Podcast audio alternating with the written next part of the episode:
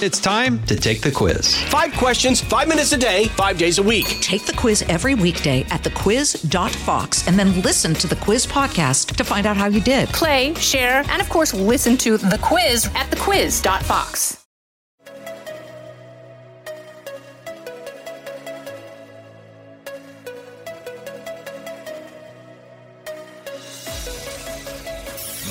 from the most powerful city in the world, a new generation of conservative talk. Fair, fresh, fun. It's the Guy Benson Show with Guy Benson.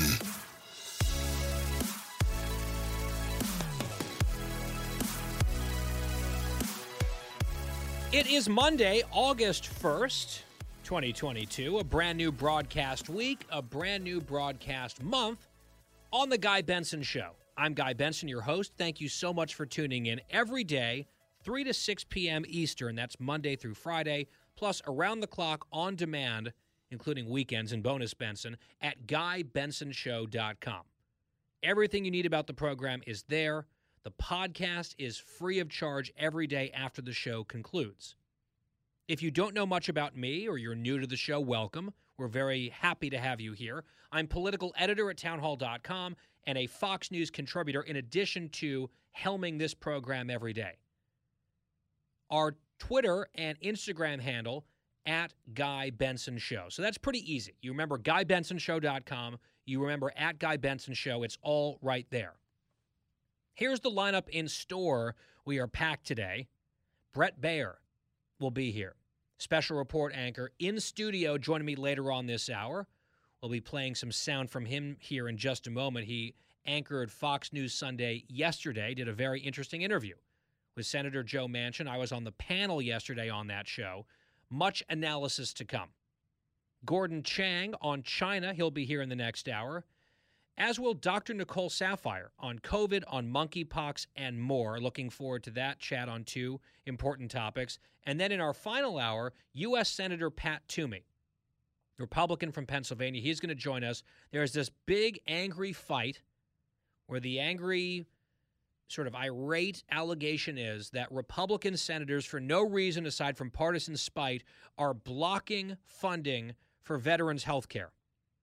Jon Stewart has been screaming about this. Democrats are saying there's blood on the hands of Republicans and they hate the veterans.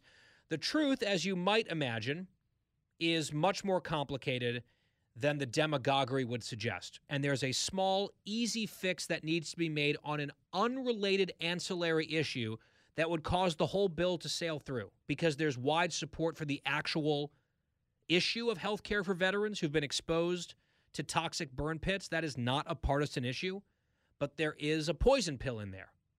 And Senator Toomey has been arguing this case now for a couple days. He is being assailed all over the place by the left. The media, of course, is playing along with the Democratic playbook. And we want to set the record straight and give you the truth. And Senator Toomey will be here to help do that coming up in our final hour out of three here on today's show. Now, I mentioned that Senator Joe Manchin of West Virginia, Democrat, was on Fox News Sunday yesterday. He was the featured guest in the A Block, the first segment of the show, touting, as he did on all the Sunday shows, this package that he was able to reach, a, an a, agreement on, a deal on with Senator Chuck Schumer, the Democratic leader, the majority leader. Now, it's unclear whether it can pass. We don't know where Kyrsten Sinema is on this from Arizona. She's been awfully quiet. There are some questions about what might happen in the House. As I said, though, last week, my guess ultimately is even if there are a few more twists and turns, I think the Democrats are going to pass this or something close to this before the midterms because of all sorts of political reasons. And they've got so like bird in the hand. They finally have him committed to something. I think if they have a chance to raise taxes and increase spending and grow the government, Democrats don't pass up that opportunity, just in general, as a rule. That's why they exist to do those things and a few other things, but that's sort of at the very top and has been for decades. So Manchin, in that interview with Brett, and he was pushed by a few of the other anchors on the other shows, but Brett and his team at Fox News Sunday did a lot of research. I had done some research as well. I had spoken to some top Republicans. I had a series of points to make on the panel, and I was very pleased to see Brett and team challenge directly Senator Manchin with some of these points and see how Manchin would contend with those points. And I would suggest to you that Manchin did not contend well with them. He seems like an amiable, nice person, but his answers were just hugely unsatisfactory. I also mentioned last week, just to put it out there, to reiterate my point, Manchin has stood up and blocked some of the worst stuff that the Democrats have tried to do with these razor thin majorities. So I salute him for that. I'm not going to sit here and just nonstop dump on the guy. Like he's just like the rest of them. They're all just Democrats. He is different than a lot of the other ones. To his credit, he stood in the way with some of the most excessive insanity and took a lot of heat for it. And I think going after Manchin, turning the screws to him, getting hyper personal and all of that, I just don't think that makes sense for Republicans to do because they're probably going to need his vote, or at least his vote's going to be in play and significant for the foreseeable future. That being said, that doesn't let him off the hook for how bad this bill is and how many promises it breaks and how damaging it could be to the economy. You could say it's less bad than Build Back Better by an order of magnitude. That's true. It is less bad. Doesn't make it good. Doesn't make it anything other than bad. It is bad, in my view. And if your Manchin willing to come in here and endorse explicitly as a or the key vote raising taxes in a recession and spending a lot more money in inflation, you better have some good answers, some good explanations for why and as I said, he fell way short, in my view. So in cut 10, here's a soundbite from yesterday's show. Brett, the anchor, asked the senator, Hey, you said this about raising taxes during a recession back when you were governor of West Virginia. Whatever happened to that? Does that standard still apply? Listen to this, cut 10. So in 2010, you said this I don't think during a time of recession you mess with any of the taxes or increase any taxes. This bill does that. Now, technically, we're in a recession, and technically, according to multiple different organizations, this bill does raise taxes. They're wrong. It does not raise taxes, and I've said this before. I said all we did was close loopholes, if you heard. First of all, in 2017, the tax rate, corporate tax rate, was 35 percent.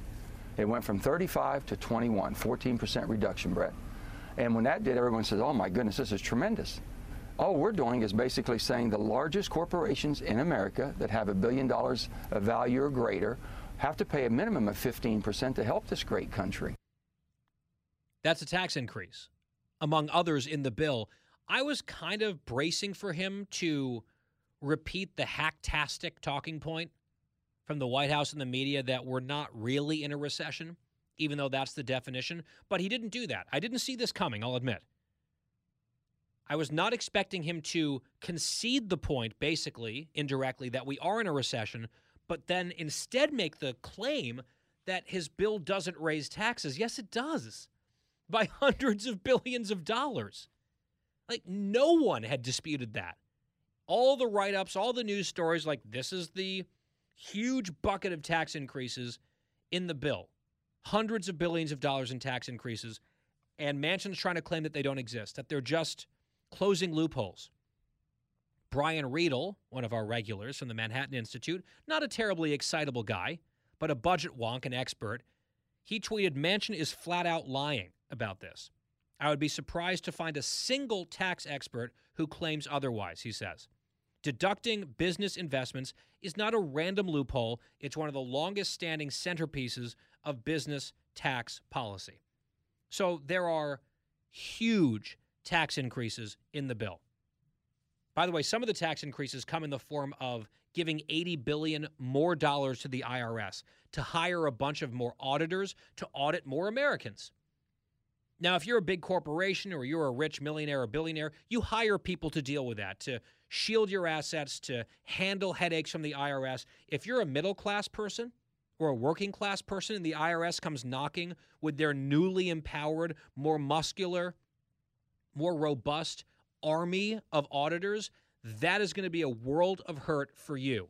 And if you owe, that's going to be an effective tax increase on you. So enjoy that. But a lot of the tax increase just comes in the form of the actual bona fide tax increases, no matter what Manchin says.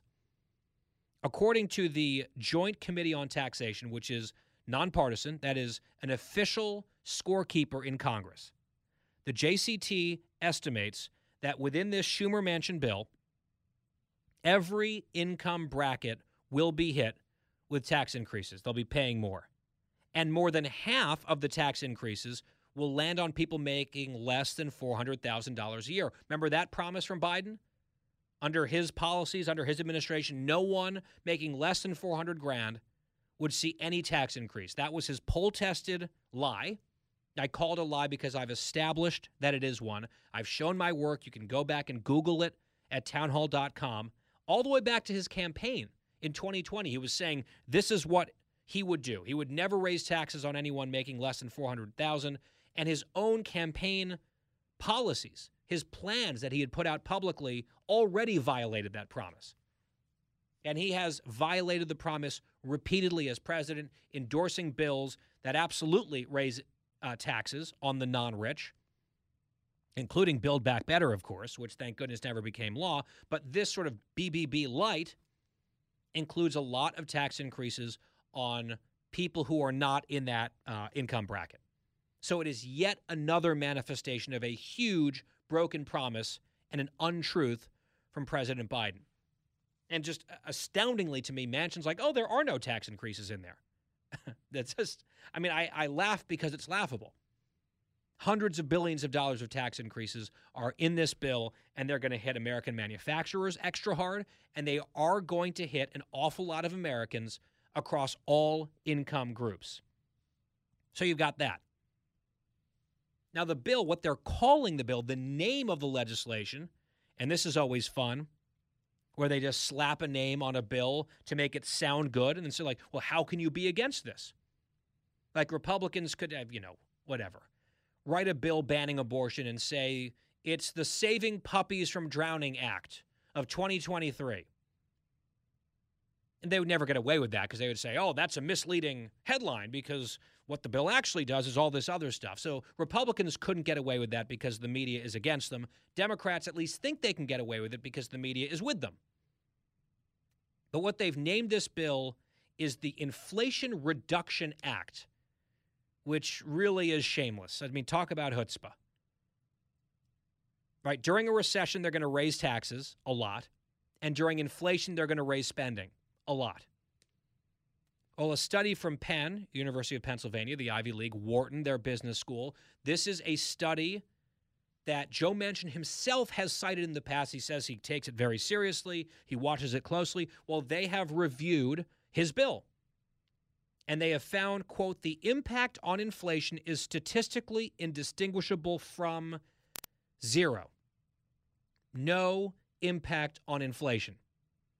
In fact, from this study, listen to this quote, we estimate that the Inflation Reduction Act will produce a very small increase in inflation for the first few years through 2024.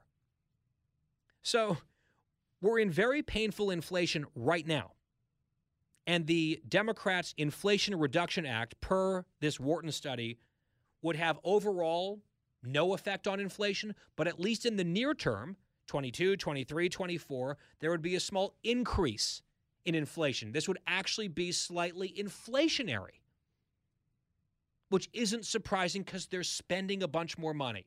If you don't believe me, how about Nancy Pelosi in Cut 21? This was a few days ago. She sort of gives the game away.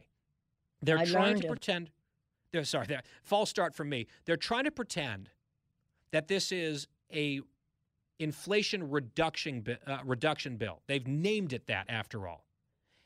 And then she gets excited at the microphones and starts bragging, sort of her default setting, bragging about how much money they're spending.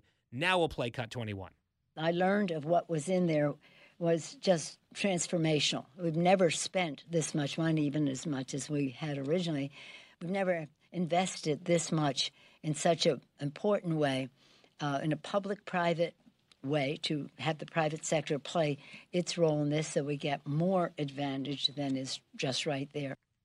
Okay, so they're trying to tell you with the name of the stupid bill that it's going to reduce inflation, but then she kind of gets a little bit all fired up and she's like, look, she's marketing it to the left. Look, this is transformational and unprecedented in the amount of money that we're spending. That kind of breaks down the talking points on curbing inflation. The Wharton study obviously shows that this w- would not be the case. In fact, it would increase inflation a little bit in the near term, which is where Americans are living right now. The pain is being experienced right now. Brett Baier asked Manchin about this, and Manchin just said, "Oh, we'll uh, agree to disagree on that." So Manchin's talking points are there are no tax increases, which is flatly false, and the data and analysis from nonpartisan experts that say it's not going to do the things that you promise. He just he had nothing. He just sort of hand waved it away, like, "Oh well, I disagree." That is not impressive. That is not persuasive. And I'm not quite finished yet. There's more to get to here on this topic. Plus, we have Brett Baier joining us in studio just a few minutes from now. We are just getting started. A new month on The Guy Benson Show. We are thrilled to have you along. Don't go anywhere. Guy Benson will be right back.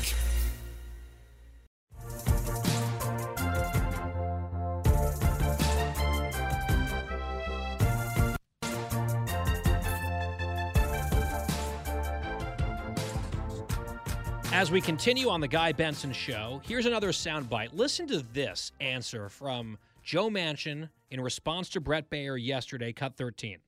Why should Americans believe you now when you say that this new bill will not exacerbate inflation? I made sure I don't make that mistake again. That's the bottom line. I make sure I didn't make that mistake again. With that, I tried. I was uh, anticipating that we could help and do more, and, and, and everything that you have said here is correct, and I'm not countering that whatsoever. That's why I was extra cautious right now. And for the eight months that I've endured being against Build Back Better and all the different things that the Democrat colleagues wanted to do, I thought was wrong. Definitely couldn't do any more and stopped all that from happening, Brett. Uh, this is a piece of legislation that's an investment. We've taken $3.5 trillion in spending that was aspirational spending that my colleagues wanted to do on the Democrat side, and we've taken that down to a $400 billion investment. We're not sending a check to anybody. You're going to have to basically produce. You're going to have to get out there and put some capital out there, take some risk, and produce. Bringing manufacturing jobs back to America. All right, so a couple things here. Basically, an oops on the American Rescue Plan that he voted for, $2 trillion. He said it would not increase inflation. Of course, it did, as even Democratic economists have now said in very stark relief and very clear detail. Then he redefined spending to investment. He's like, well, Build Back Better was all this spending, but this is an investment at a lower dollar point. I think that's interesting, where he tries to uh, kind of play around with the words there. And then he closes. The last thing you heard him say there was this is about, quote, bringing manufacturing jobs back to America. Well, the National Association of Manufacturers says that this bill, quote, would overwhelmingly hit U.S. manufacturers with tax increases. Quote, the impact would be swift and devastating to manufacturers and the economy as a whole. Their analysis finds that it would reduce GDP and would lower the workforce, would kill 218,000 jobs.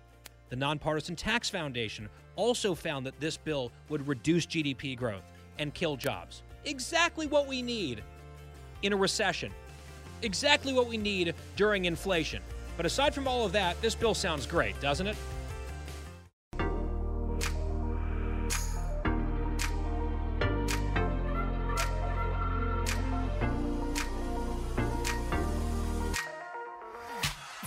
You're to a new generation of talk. Guy Benson. Back here from our Tony Snow studios in DC, it's the Guy Benson Show. Thanks for listening. GuyBensonShow.com. Podcast is free every day. And with us now here in our studio is Brett Baier, chief political anchor here at Fox News, anchor of Special Report every weeknight at 6 p.m. He was also hosting Fox News Sunday yesterday, as I mentioned at the open. He is author of multiple best selling books, most recently To Rescue the Republic. You can follow him on Twitter and Instagram at Brett Baier. Hello, sir. Hey, Guy. Good to I- see you again. You know, I love the starting music. It has a good like flow to it. What is that? What we just played? Yeah, yeah. Is I'll that the usual? I'll have to get. We go through a whole rotation, Oh, and then on the podcast, it's different because we don't have the rights okay. to some of the pop music. So we mix it up, and it gives me some energy. Yeah, exactly. You know? So and and sometimes we've gotten in trouble, not just from listeners, but internally, where we'll have like a really upbeat song, and then the topic is super sad. Yeah. So we've become very attuned to that. Try accepting from the five, you know, with the handover. Oh, the handoff. and then you've got like Yeah. some double train accident in some place. Right, exactly. Greg is screaming about animals or something, and you have to do a very quick transition. Exactly. Through the Fox News alert, Exactly. probably, Yeah, right? It's just like, all right. Serious now- face. Serious face, exactly. I I want to have a serious talk about your back and forth yesterday with Senator Manchin. I was in the green room here waiting to react on the panel, and a number of the points that I would have made in your shoes, you guys made, and you guys had all the elements ready to go, challenging the senator on stuff that he'd said in the past, not really distant past in some cases, some of the analysis data coming out from nonpartisan experts. And I'm going to categorize it this way myself. I felt like he seemed almost unresponsive to a lot of the stuff. It was just kind of a lot of hand waving and like, we'll agree to disagree. And I'm confident that won't be the case this time.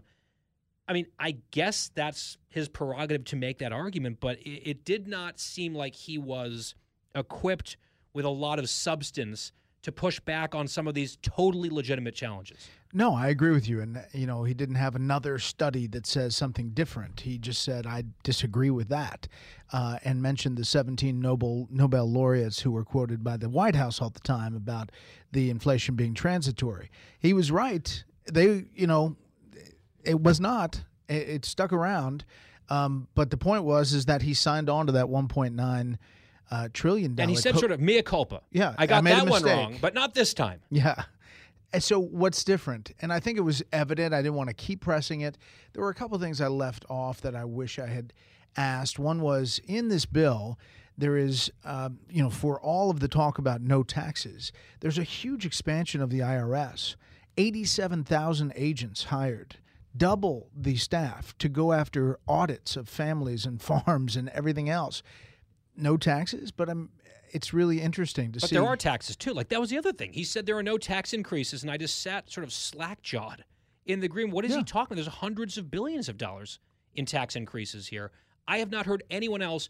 I was expecting him to dispute that we're in a recession. That's the Democratic talking point. Yeah. He didn't. He just said there are no tax increases, and I was like, admittedly, I didn't see that one coming. I know. And, you know, it was asked at the White House, too. Peter Doocy asked it Does the president want to take back his support for this since he said no one under 400,000 would be taxed under his presidency? And they said no, because they say the study does not take into account the savings that you get from pre- prescription drugs and energy costs that are going to be built into this bill. It's just a giant shell game. Yep. So They're dismissing, and by the way, what they're dismissing is the Joint Committee on Taxation, which is the nonpartisan scorekeeper on Capitol Hill. Like if it's like CBO to a certain extent on taxes. Right. And they have said this will raise taxes on all of these people making less than 400 grand and the White House basically says don't believe that, it doesn't count. Yeah. These are the droid. These are not the droids you're looking for. you know, like it's just what are they doing? They cited that group when they were trying to pitch the infrastructure bill. That's the group they cited. Right. Um, the other thing I wanted to ask was the increase in coal plants, um, the taxes on coal plants in Yeah. his own state. Odd choice for a West Virginian. I mean, there's some West Virginia stuff in there. There's an oil pipeline. There's some, you know, candy um, thrown in there. But I just felt like it was sort of half hearted. And I almost wondered whether he truly believes whether this is going to pass or not. Well, on that point, there's this, and, and we're going to get in the weeds, but I guess this is what we do. We have to distill this. Somebody has to.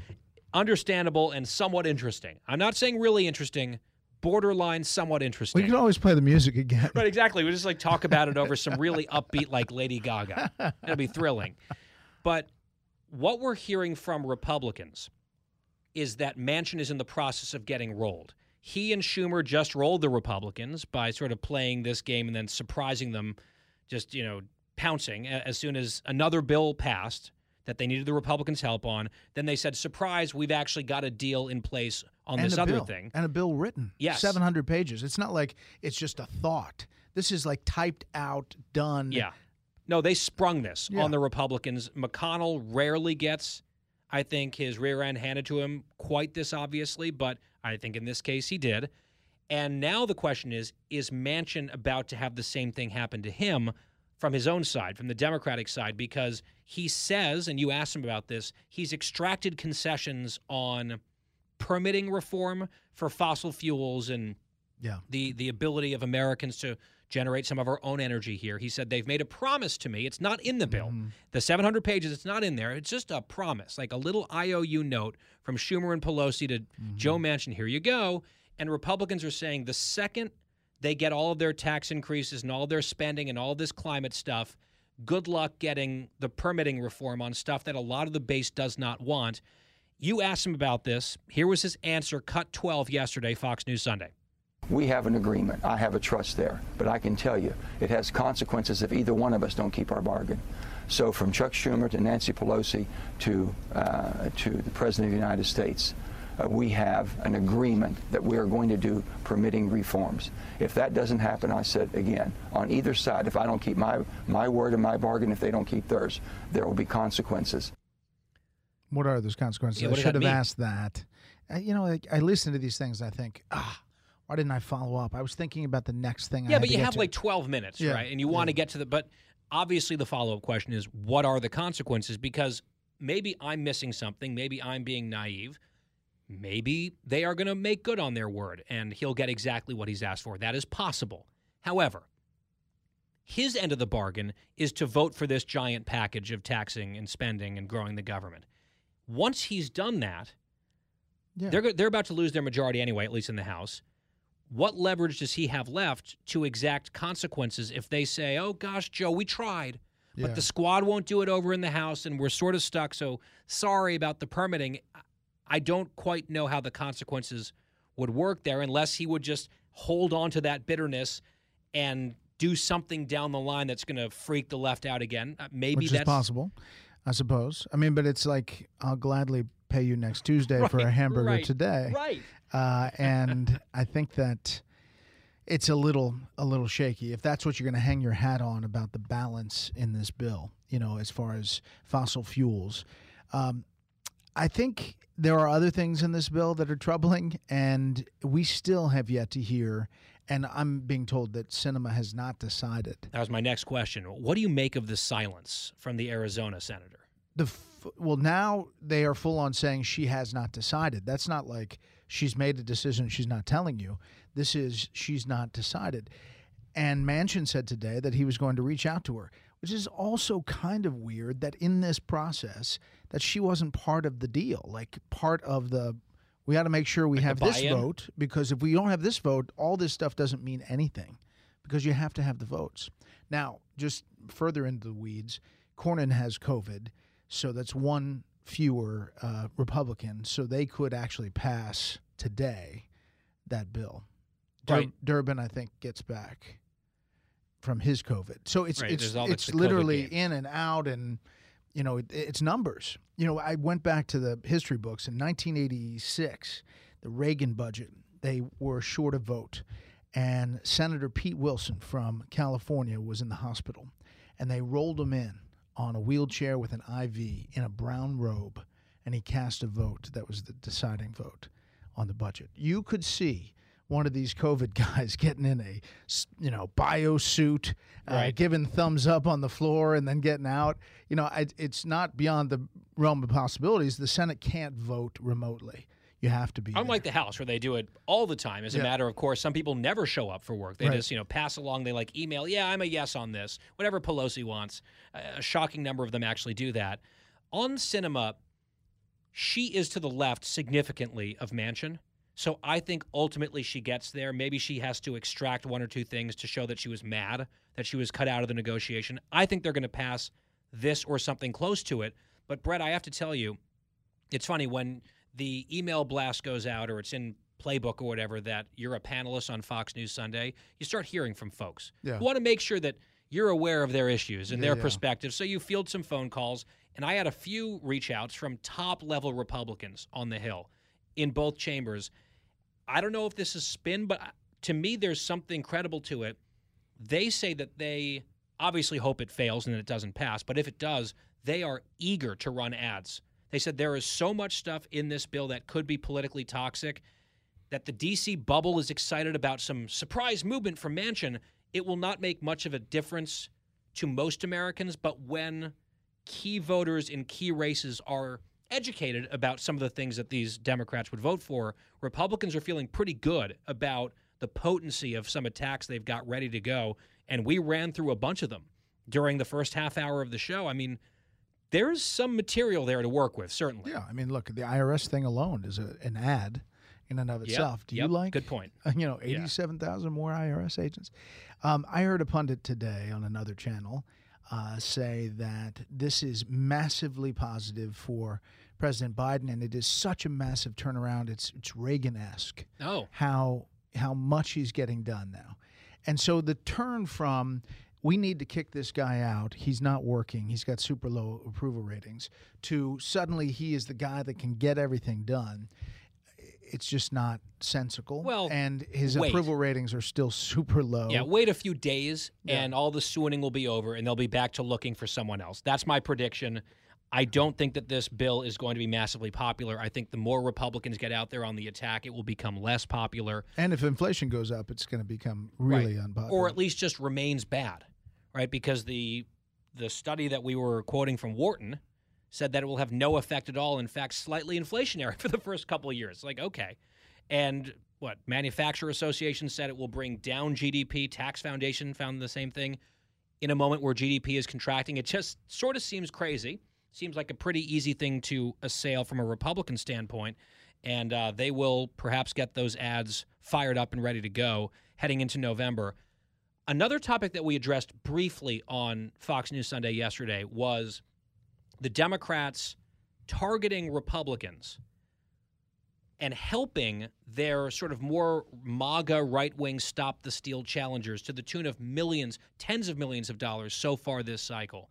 And I have railed against that on this show. Congressman Peter Meijer has a piece out today explaining it's really good. what the Democrats are doing to him. It is, I think, very impactful and outrageous, frankly. I mean, here's a guy who voted for the impeachment. Yes. One of his first votes ever in Congress. and he's worked across the aisle, et cetera, et cetera.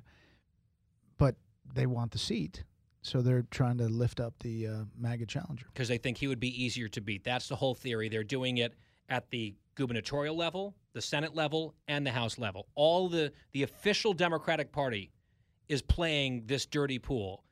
And you've been co-anchoring these January 6 committee hearings. And the argument from the Democrats is this is a moment not for partisanship, not for politics. It's a moment for the country and putting the nation first. And you have to put country over party because this is a clear and present immediate danger to democracy itself and to our Republican form of government. It is really hard to swallow that message seriously from a party that is doing this kind of stuff feeding money to help promote people that they then plan to turn around and say in a general election, oh, big danger. We're going to help them now, big danger later. It seems just like cynical, pure politics. It is. It is 100%. And um, the question is whether voters, it bothers voters. I think voters are smarter than people give them credit for, and they get PO'd at this kind of stuff and um, see the cynical nature of uh, one day giving millions of dollars and the next day saying you're a threat to democracy. I mean, those ads lose a little steam if the counter ad is thanks for the money. Yeah, you helped me get here. You did this. So Speaker Pelosi was asked about this, and she basically tried to say both things. She tried to have her cake and eat it too in the same answer, and you can hear right here, cut 22, how incoherent it is. Listen. I said that we need a strong Republican Party, not a cult of personality. That didn't mean we shouldn't have a strong Democratic Party as well. And the political decisions that are made out there are made uh, in furtherance of our winning the election because we think the contrast between Democrats and Republicans, as they are now, is so drastic that we have to we have to win. We need a strong Republican Party and not a cult of personality. So we're going to send millions of dollars to the cult of personality because ultimately we need to win. That's what she said. It is, and that's how they're justifying it. The problem for a lot of them is that these races, some of them are tight, some of them are tighter than they thought they were going to be, and now they're running against somebody that possibly is going to win, who's going to be tougher to deal with for them if they're in the minority. Especially in an environment like this one where there'll be some degree of a red wave. We don't know how big it'll be.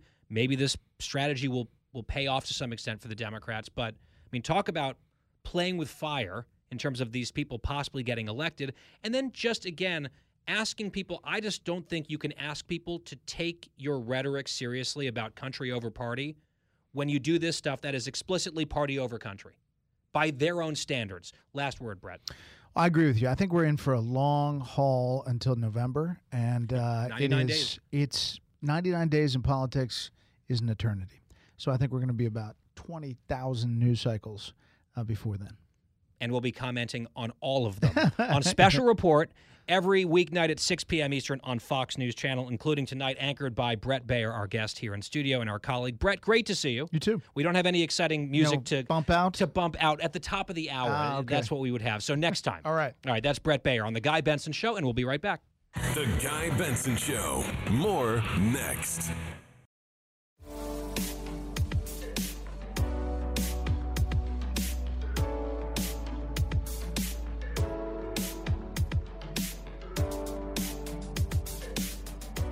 Back here on the Guy Benson Show, a story that has basically vanished from the press, but is still very much a reality for parents in this country.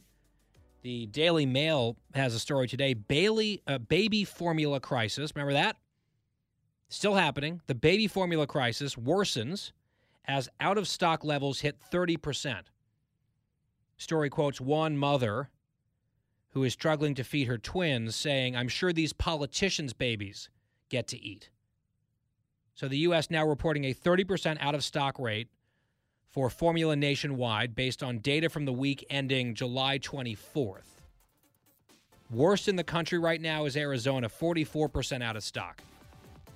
And I know that we had a few news cycles about it, then it went away, and we've had Jessica Tarlov and other young mothers on this show saying, no, it- it is not over. I get texts about it, tweets about it. This is still happening on this president's watch.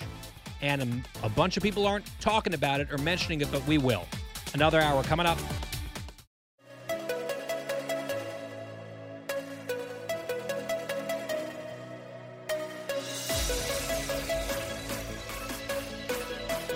Live from the most powerful city in the world. Unconventional talk from a fresh, unconventional conservative.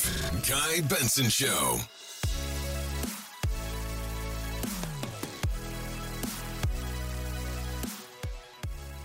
It's a new hour here on the Guy Benson Show. Thank you very much for being here. Between 3 and 6 Eastern every weekday. GuyBensonShow.com is our website. The podcast is always free, on demand, after the show is over.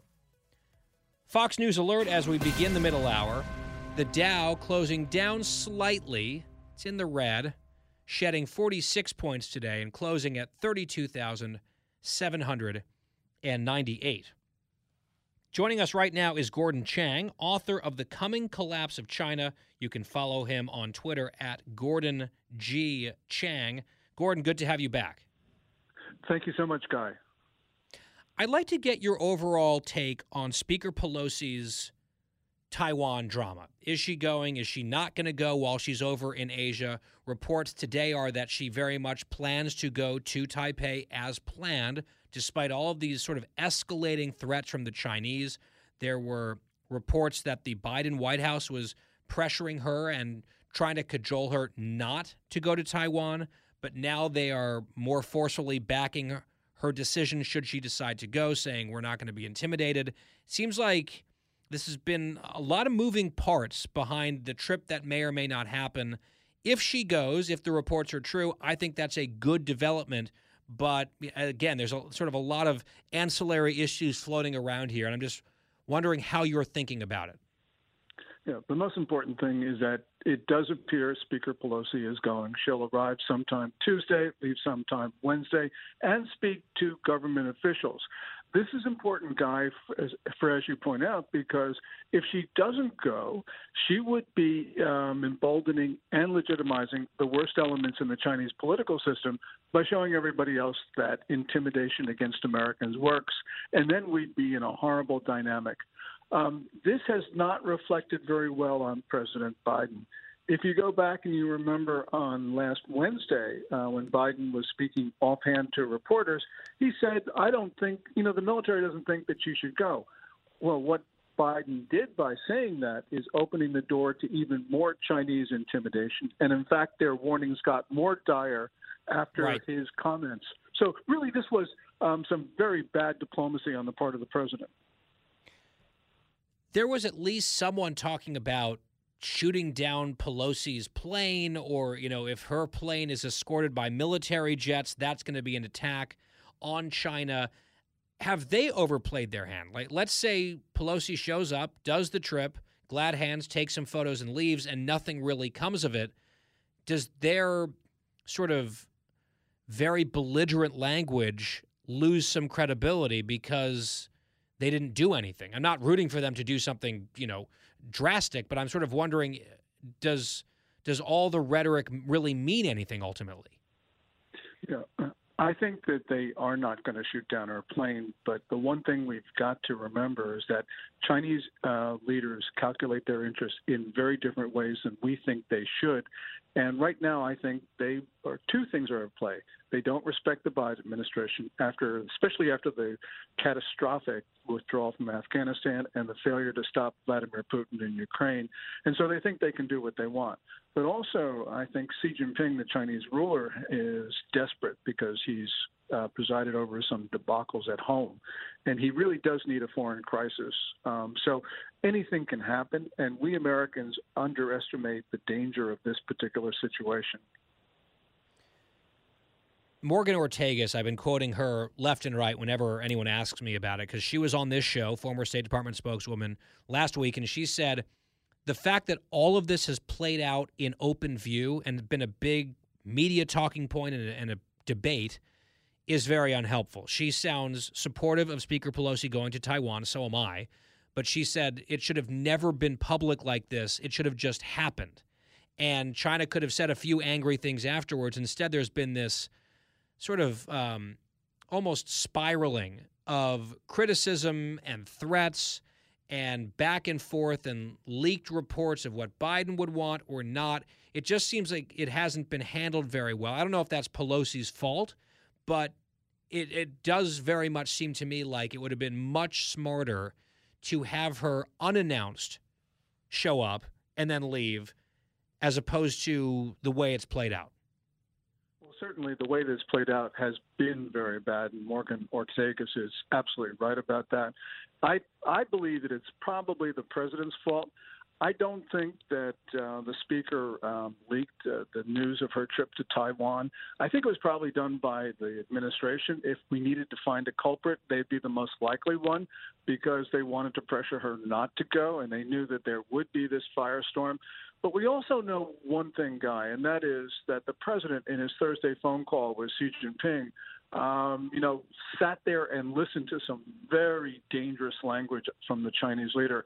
We know that because the Chinese Foreign Ministry's readout of the call said that Xi Jinping actually threatened the life of the President of the United States. And Biden didn't appear to really be moved by it at all. I mean, he didn't he didn't get angry. Um, this is just wrong. I mean, he can not be concerned about his own life, but he does need to be concerned about the lives of Americans. And by failing to react to Xi Jinping, that actually put us at risk. John Kirby was one of the briefers today at the White House, and he was talking about this. Seems like they're now trying to downplay the whole situation, having perhaps escalated it behind the scenes and through leaks and that sort of thing. Now they're downplaying it. They're saying Pelosi makes her own decisions that you know we're not going to be intimidated. What's all the drama here? He's sort of asking that question. What's the deal with all the drama? China doesn't have to you know be this acrimonious and make all these threats. He also said this in cut 29 listen. Repeatedly said that we oppose any unilateral changes to the status quo from either side. We have said that we do not support Taiwan independence, and we have said that we expect cross-strait differences to be resolved by peaceful means. Okay, and we can expect all we want. The Chinese might have a different view of it, and the CCP might be planning to do something very much not diplomatic at some point in the future. But that was a reiteration right there from the Pentagon spokesman and a top administration spokesman saying that the U.S. government, the Biden administration, does not support Taiwan independence. That is not a change. That's not unique to the Biden administration. That's been sort of this ambiguous position that the U.S. has held for a while. But, Gordon, we've also heard from President Biden that if the Chinese were to attack Taiwan, that the U.S. would defend and help defend Taiwan against that aggression from mainland China against, in my view, the independent, separate country of Taiwan. Then they've walked that back, right? So Biden has said it two or three times. Then they kind of walk it back each time. They say, well, we're not in favor of independence, but we're not in favor of that. I think to a lot of people who might not follow this stuff super closely, it kind of feels confusing what actually the U.S. position is. Yes, and, and what's even worse, Guy, is that in the uh, Chinese Foreign Ministry readout, um, they they have actually misrepresented the American position, um, and Biden's readout did not correct it. Um, and so you have um, all of these statements. Uh, one thing about Kirby, he doesn't make policy, so I suppose we can't blame him. But whoever drafted those talking points, I think, actually did a great disservice to the United States and to Taiwan. Yes, we don't support Taiwan independence, quote unquote, but he didn't need to say it. Also, Taiwan is independent, in fact. Uh, it meets all of the tests of statehood under the Montevideo Convention.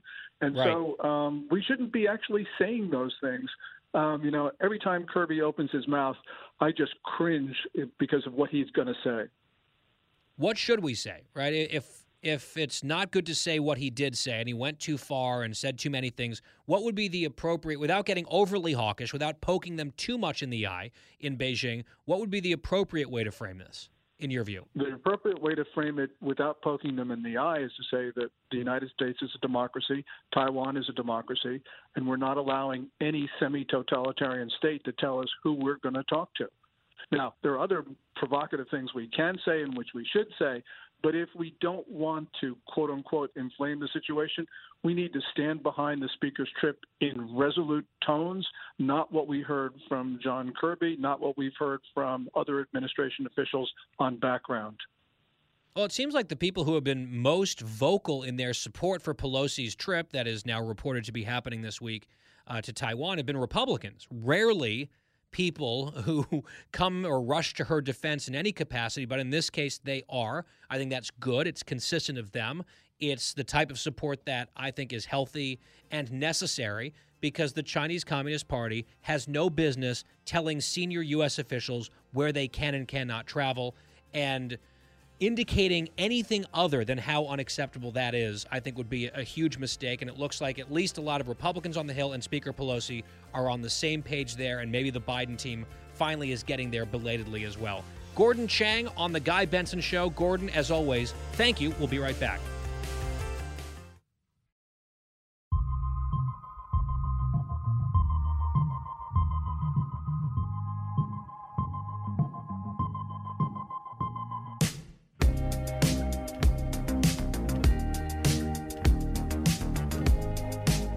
Guy Benson. We are back. Last month on the program, we told you about San Diego, California, where they are still instituting and reimposing a mask mandate in schools. And we played sound of one of the district leaders, one of the adults, saying that if parents had a problem with their kids being masked up for many hours a day in school, well, they could just keep their kids at home. Just don't show up to school, which we know is a disaster for the kids. We know that mask mandates don't work, that they are especially useless with children, especially with certain kinds of masks. But being out of school is very damaging to kids, extremely damaging. And parents have all sorts of reasons to want their kids both in school and not wearing masks because there are some downsides for certain students being forced to wear masks with little to no upside at all for any of the kids. I'm not talking about banning masks in schools, but at least having it be optional. which has become, for the most part, the norm in a lot of places around the country, but not everywhere, including in some spots out in California, which is often ground zero for madness in this country. So that was the story out of San Diego where the adults in charge do not care about the science, they do not care about the data, they do not care about the well being of children, they care about their ideological and tribal superstitions. That's what they apparently care about more than anything. In the San Diego Union Tribune, the big newspaper down there, there's an op ed written by an epidemiologist, a doctor, who says here's why San Diego Unified's mask mandate won't slow COVID 19. This is Dr. John Ayers who's a Johns Hopkins and Harvard trained epidemiologist. He writes The San Diego Unified School District adopted a mask mandate on July 18th for the last two weeks of summer school, automatically triggered by the prevalence of COVID 19 infections in the county. The intention of the policy, which could be reinstated for the new school year as well based on community spread, was to slow infection rates. Such policies have been the subject of intense national media attention. Sadly, this is a reflection of how masking has become a divisive political issue. However, San Diego's masking policy is ultimately about science and should be immune to political fads. Which kind of sounds like he's ramping up to say, and this is why we should wear masks and why the kids should be required to wear masks, but he's actually following the science, so that is not his position. He writes, 14 out of 16 trials performed before the pandemic found that recommendations to wear a mask did not significantly reduce infection rates compared to unmasked controls. Two trials on community masking have been performed during the pandemic. A trial in Denmark showed the recommendation to wear surgical masks did not reduce infections. A trial in Bangladesh showed reusable cloth masks did not reduce infections. I would add that we've also had a giant real time experiment, not a laboratory study, but just the real world, where you had entire countries that were mask optional or unmasked. You had certain school districts that required masks, while others in similar communities and areas did not. And the transmission rates were statistically indistinguishable. Mask mandates, as even David Leonhardt of the New York Times has conceded and shared with his overwhelmingly liberal audience do not work in the COVID era. They just don't. And it's even more useless with kids who are already at a very low risk of severe cases or outcomes from COVID. It's amazing to me. It feels like time is just a continuous circle where we learn nothing in some places, that we are debating vaccines for kids. We'll talk about that coming up in the next segment with Dr. Nicole Saphier, And here's school mask mandates. And so here's an epidemiologist patiently trying to explain that the data doesn't support such requirements. And to his credit, he's citing specific studies. I'm just citing the broad reality out of Scandinavia, the UK, the disparity here in the United States, and the numbers showing it really makes no difference. And we've been talking about that for months at this point. This doctor goes on, quote, as designed, San Diego Unified's masking policy, which includes reusable cloth and surgical masks, will likely not reduce the spread of COVID 19. The larger environment in which the district's mask policy is being implemented has also changed. I'm glad he writes this too. First, infection is about 80% less severe for the current variants compared to ancestral variants. Moreover, the risk of death from COVID among children is less than one one thousandth the risk to the elderly. Now, we know that the elderly and people with significant comorbidities and pre existing conditions are at greater risk of hospitalization and death from COVID than everyone else. That is less true now because of the less severe variants, which is good. We're in a different time and place than we were at the beginning of COVID and even during the Delta wave, for example. But while the relative risk to elderly people was much higher than it was for children, it was still overall relatively low in absolute terms, even to elderly people who got it. The death rate was still low. Far too high, tragically high, but still low. You take that low number, you cut it by a thousand, and that was the risk to kids. And the risk to healthy kids without major pre existing conditions, basically non existent. So here's a doctor who's trying to basically plead with the school district.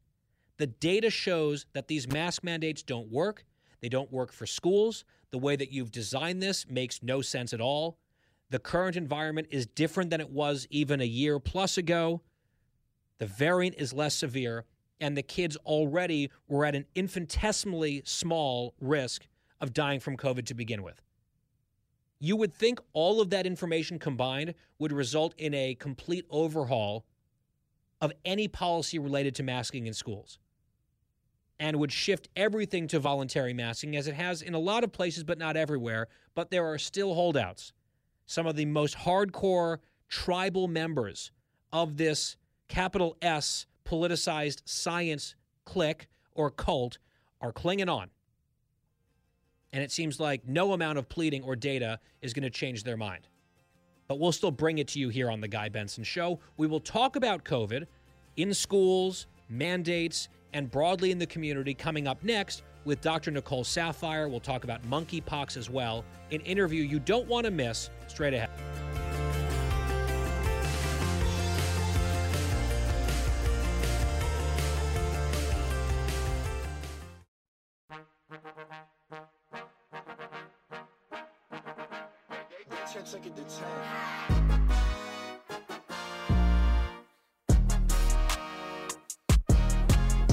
Talking about the issues you care about. Guy Benson. Back here on the Guy Benson Show, GuyBensonShow.com is our website. Podcast is free every day, and I'm pleased to welcome back to the airwaves Dr. Nicole Saphier, board certified medical doctor and senior Fox News medical contributor. She is best selling author of the book Panic Attack. And, Doctor, welcome back. Hi, Guy. Thanks for having me. I saw on your social that you were just back, fresh off a vacation, and it looked fabulous. Where'd you go? Uh, I have to tell you, today, Monday, hit me like a train uh, being away in Montana, the great wide open. It's been wonderful. I was away with my family, just doing all the outdoor activities you can imagine fishing, um, bow and arrow, archery, rifle shooting, ropes course, you know, you name it, we did it. I, I don't think we were inside at all, but it was a great outdoor camping experience with the family. But back to work. Yeah, jumping back into the real world after a vacation is always rough. And the better the vacation, the more difficult the transition is. But maybe we'll ease you back in here with, oh, just a few lighthearted topics like COVID and monkeypox. so, Doctor, let's start with the president and his COVID diagnosis, his recovery, and then I guess he tested positive again. It was this rebound case, even though he had no symptoms. And I saw some experts out there saying this is very rare, although I don't know how rare it actually is. With Paxlovid or otherwise, I think this happened with Fauci as well. The quick little double dip is something that I've heard many times. It's happened to a lot of people. I'm just trying to figure out is it something we should be that concerned about because he didn't have symptoms in round two. He was feeling fine. Is there a need to be sort of obsessively testing someone all the time, especially if they've just recovered from COVID? Well, if you follow me on social media, you know that I am against random asymptomatic testing. We need to stop doing that so aggressively. Um, but the thing that's happening right now, what people are referring to as Paxlovid rebound. You know, Pfizer said, and what happens is essentially someone takes this medication for about five days when they have COVID 19 their symptoms get better, they start to test negative, and then 24, 48, 72 hours afterwards, all of a sudden they start testing positive again. Dr. Fauci, we saw that he started actually getting symptoms. So far, they're saying President Biden doesn't have symptoms with his quote unquote rebound.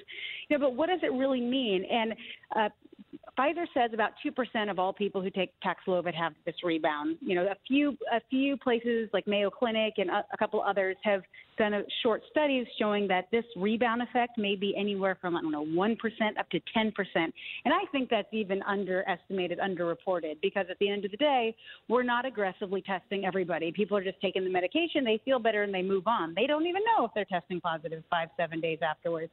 But what does it mean? It doesn't mean that he's got exposed again and he has COVID all over again.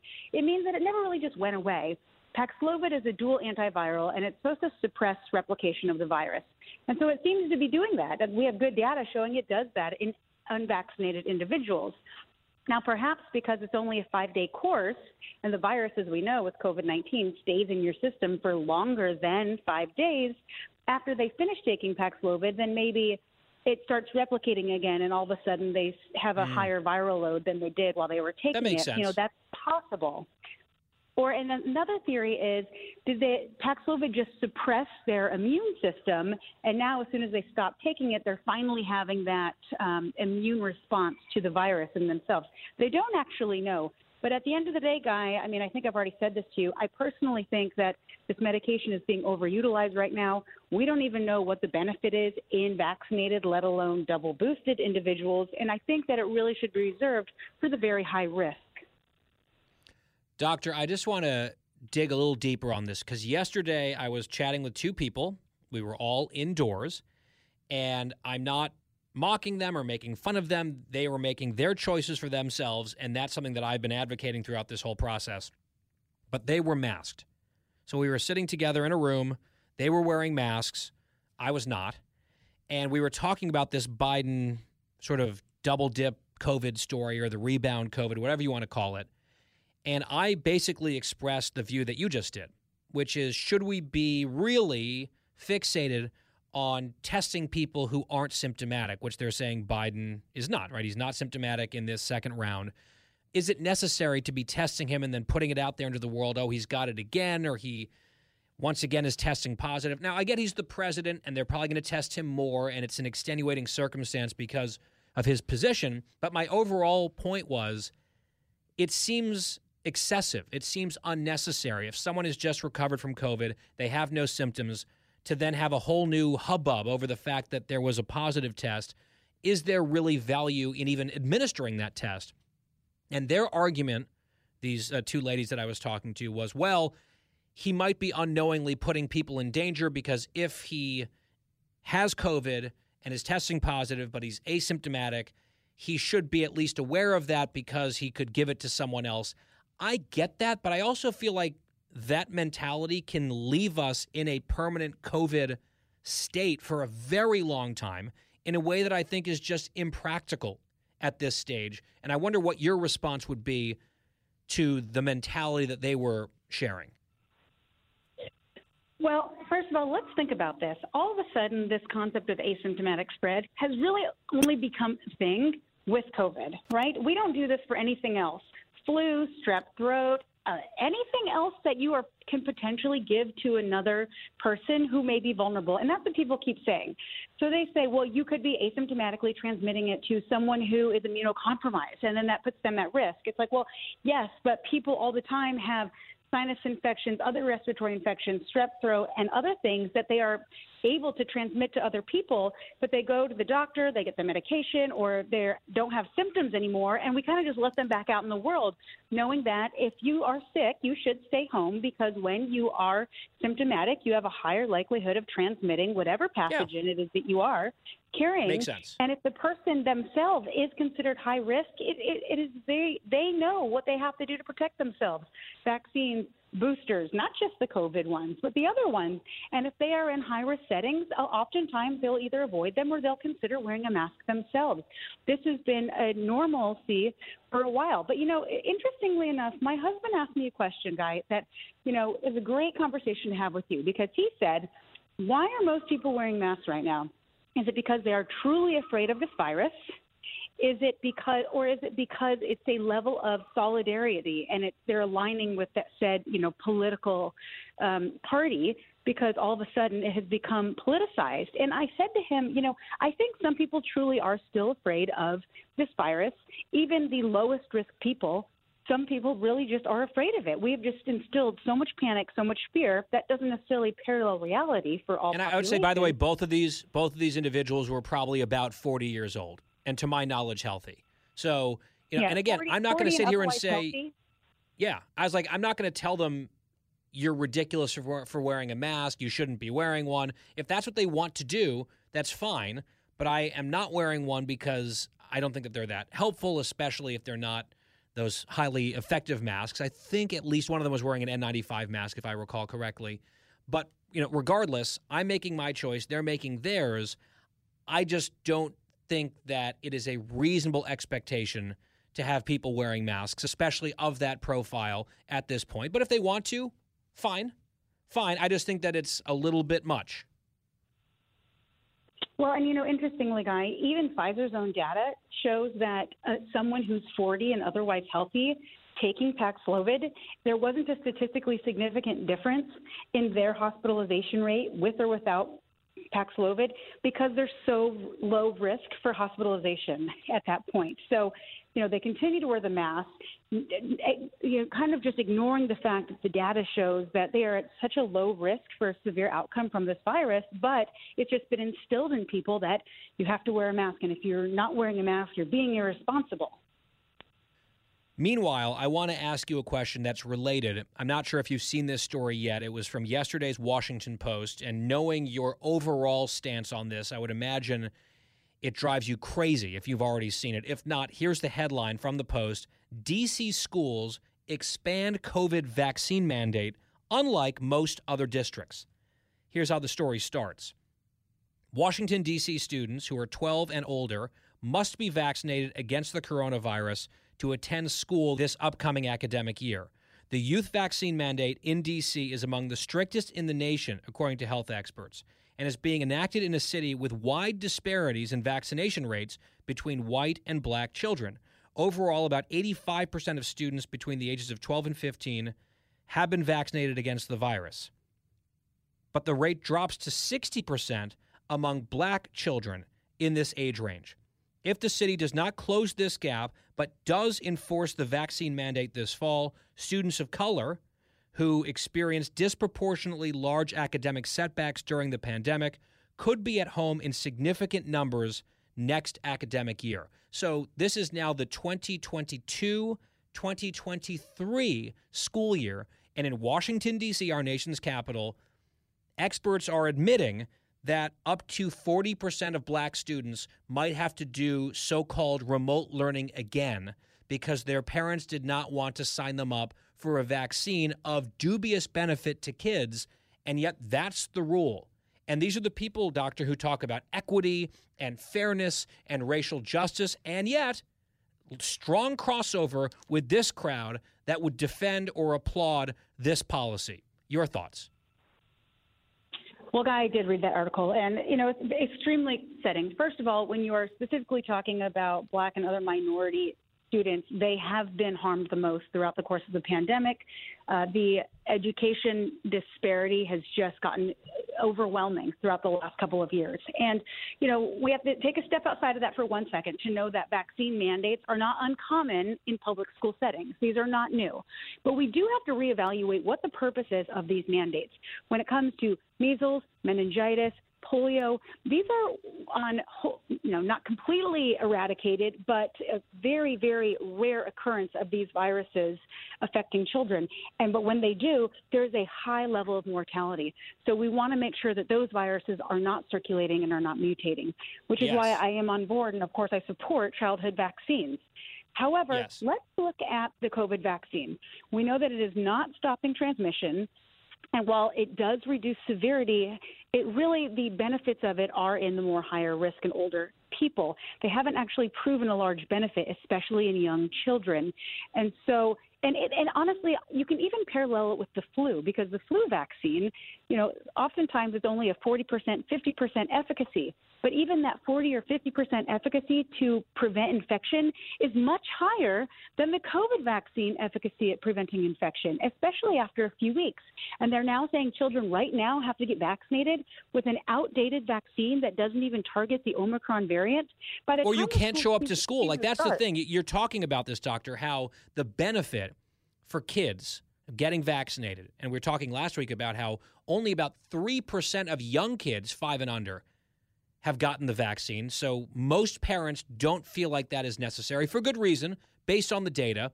You're saying it is highly questionable how helpful and useful this vaccine is for kids. However, it is not debatable how harmful kids of any age being locked out of classrooms and unable to attend school is. That is well established at this point, and yet the risk assessment here is basically exactly backwards from the brain trust running Washington D.C. Absolutely. It is over and over proven how harmful these policies have been to children, keeping children out of school, widening the educational disparities, and when the enrollment is down, it's not over, only just children being in remote learning, it's parents aren't going to do it, so children aren't getting enrolled in school anymore.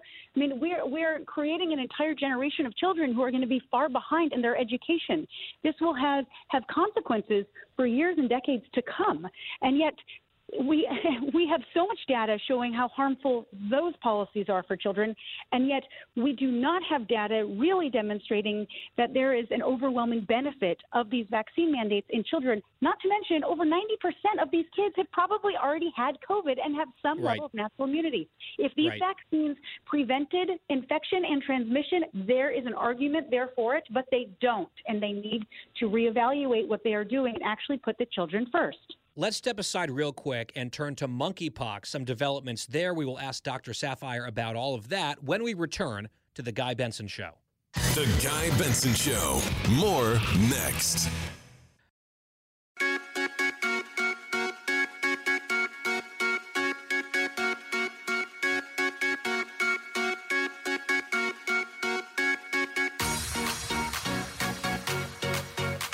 Back on the Guy Benson Show with guest Dr. Nicole Saphier. And, Doctor, last question on monkeypox. I saw a story also from the Washington Post about how there are not enough monkeypox vaccine shots in the United States, even for the highest risk group, generally younger men, gay or bisexual.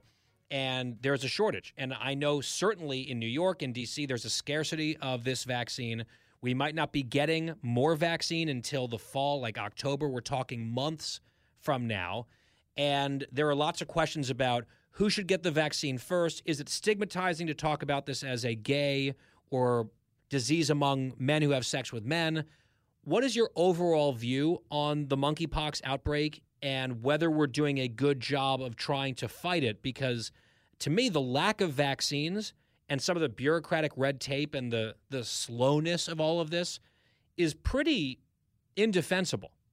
I mean, it seems like deja vu with COVID all over again on how poorly the United States is handling this. But first of all, part of the issue is there are there is, in my opinion, there is enough vaccine currently available right now. The problem is actually getting it because you can't just go to the pharmacy and get the vaccine. You can't just call up your doctor and get the vaccine. They have to put in a request that has to go through the national stock stockpile. You have to know the United States has been hoarding smallpox vaccines for years. So there is a stock of it. However, it's very hard to get to, and they're doing a very poor job at mobilizing it. But we also have to know that this is not going to be a universal vaccine campaign again. We need to really target it onto the people who would benefit the most from it. But it is messaging, messaging, messaging. The smallpox outbreak started right before Pride Month. And overwhelmingly, it has been transmitting between males, uh, uh, homosexual males or men who have sex with men.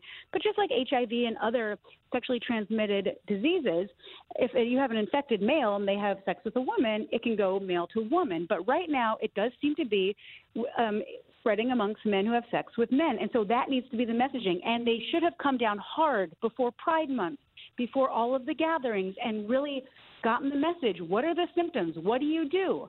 And so, as long as people are not stigmatized, they're not afraid about it, but at the end of the day, there are symptoms. It's not asymptomatic transmission for the most part that's occurring. Um, people just need to be aware of what to look for. They need to know that they cannot have any sort of physical contact with someone if they are infected. And they need yeah, to it doesn't to have doctor. to. It doesn't have to be necessarily sexual, although overwhelmingly it has been sexual contact, overwhelmingly among men sexually, And now in the U.S., there are more than 5,000 confirmed cases. And my point has been just tell us the truth, do it candidly, don't worry about all the political correctness and social stuff. But it seems like a lot of public health is now about politics. And that's what's been very frustrating. And I would love to see a lot more vaccine targeted to the prioritized communities as soon as possible. But based on this post story, it might be a while, at least until there's a big new influx of vaccine available beyond what you just talked about. Dr. Nicole Saphier, we've got to leave it there for now. A lot that we covered here as you are now back from vacation. We're sorry that you had to walk away from vacation, but we're glad to have you back on the Guy Benson Show, as always, Doctor. Thanks for having me, Guy. Final hour of the Guy Benson Show is coming up. Stay with us. U.S. Senator Pat Toomey coming up in the happy hour on the Guy Benson Show.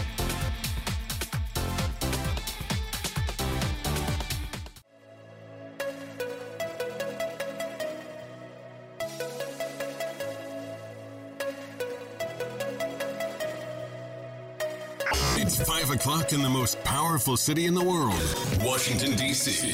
It's time for the Guy Benson Show Happy Hour, sponsored by the Finnish Long Drink. Finland's most popular alcoholic beverage has come to America. Visit thelongdrink.com. And now, here's your host, Guy Benson.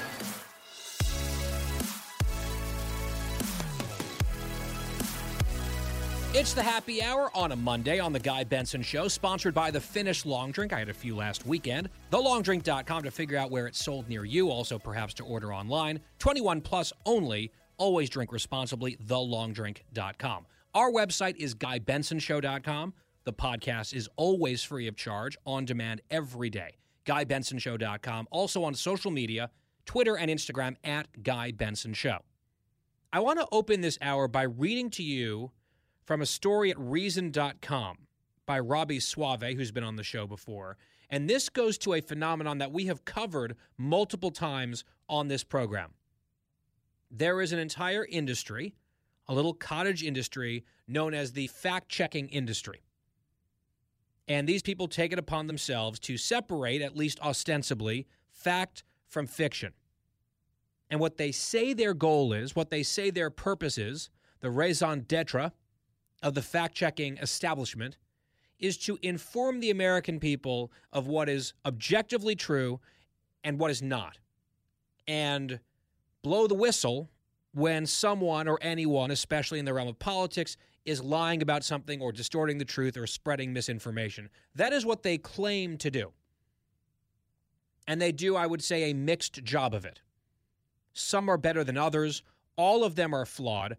And I think the problem that a lot of fact checkers get into is they go far beyond basic fact checking to the point that they will often twist themselves into pretzels to rate something as at least partially true, even if it is generally false, if they happen to agree with it and it aligns with their worldview. And these tend to be overwhelmingly center left or even further left publications because they are usually populated by journalists, and journalists overwhelmingly, or at least heavily these days, are activist leftists.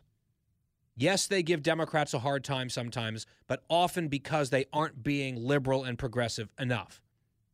Whereas it is overt war style hostility against Republicans and conservatives whom they don't understand and in many cases hate. Right? That's just the reality. Now, I'm sure I could get fact check for that.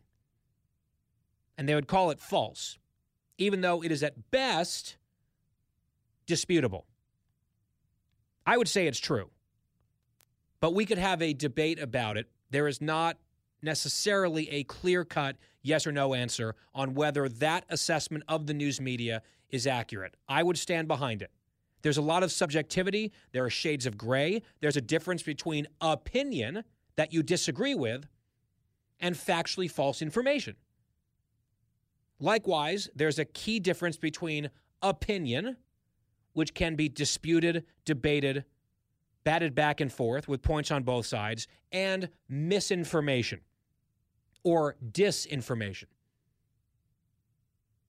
There have been multiple instances where, let's say, a Republican member of Congress or governor or president, what have you, will make an argument or a statement that is rooted at least partially in fact.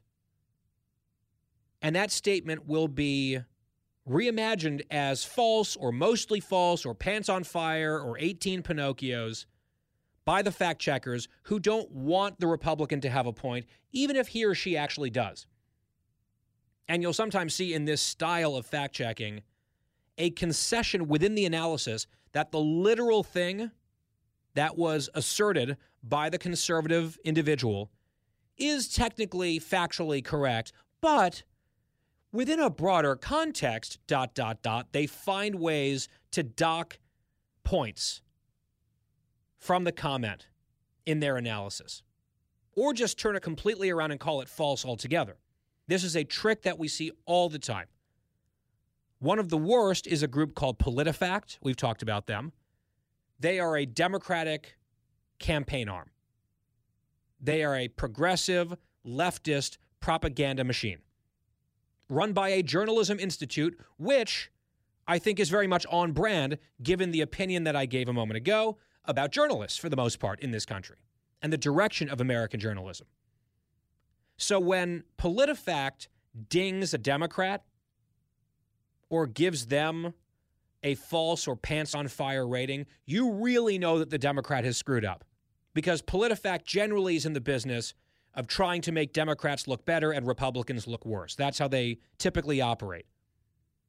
But occasionally something is so egregious on the left that they will get hit. Now, that whole windup, that whole introduction is leading into this Robby Soave reason piece about another problem, I would say a very serious one, maybe the most serious within the fact checking establishment. And that is to take perhaps a controversial or disputed viewpoint or suggestion and to not only say it's disputed or maybe half true or needs more context, but in fact to slap a misinformation label onto it, which is really ramping up the pressure and the criticism of whatever was said. Right? It's not just, oh, this is an opinion that you might not agree with and there are some other counterpoints on the other side. No, no. This is misinformation, they claim, or disinformation. Pick your poison. And just a couple examples off the top of my head that we've seen in the last couple of years that would fall under this category of the abuse of those terms. Very high profile, memorable examples are number one, the Hunter Biden laptop, which has since been authenticated a hundred times over by a bunch of media outlets who belatedly decided that the story was real. But when it was broken, when the story was broken by the New York Post right before the 2020 election, the laptop, its contents, the whole kerfuffle was declared Russian disinformation by the Biden campaign because they didn't want to have to deal with it. By the way, they knew it was real. They must have. But they also knew that their allies in the media would do whatever they told them to do, especially with so much on the line. Just weeks away from potentially defeating Donald Trump, the media was not going to cross the Biden campaign. So the Biden campaign said this is Russian disinformation. The marching orders were disseminated quickly.